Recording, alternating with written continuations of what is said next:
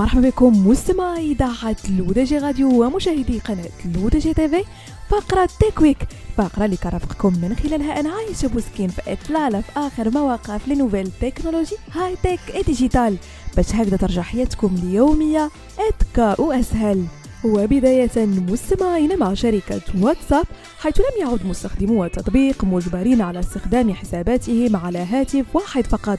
إذ أصبح بالإمكان فتح الحساب نفسه على أجهزة متعددة في الوقت ذاته. وأعلن مارك زوكربيرغ رئيس شركة ميتا المالكة لتطبيق واتساب على صفحته الرسمية بفيسبوك أنه بدءا من أمس الثلاثاء يمكن للمستخدمين تسجيل الدخول على حساب واتساب الخاص بهم من أربع هواتف إضافية. للهاتف الرئيسي. وبالتالي أصبح الآن بإمكان مستخدمي واتساب ربط أربع هواتف ذكية إضافية عن طريق مسح رموز QR باستخدام هواتفهم الأساسية.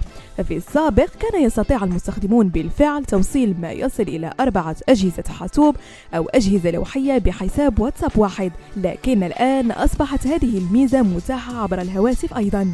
وننتقل مستمعين لشركة جوجل والتي أطلقت ميزة جديدة أطلقت عليها اسم الأرشفة التلقائية لوتو أرشيف والتي تتيح أرشفة تطبيقات قليلة الاستخدام وذلك من أجل توفير مساحة لتخزين في حال امتلاء الذاكرة عن آخرها.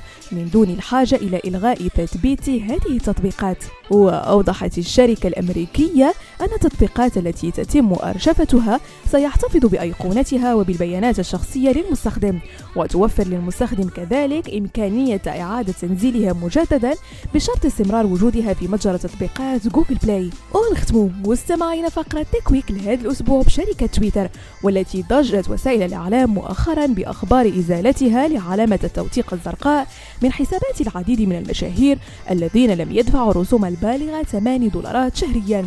وشملت القائمة مشاهير في السياسة والفن والرياضة.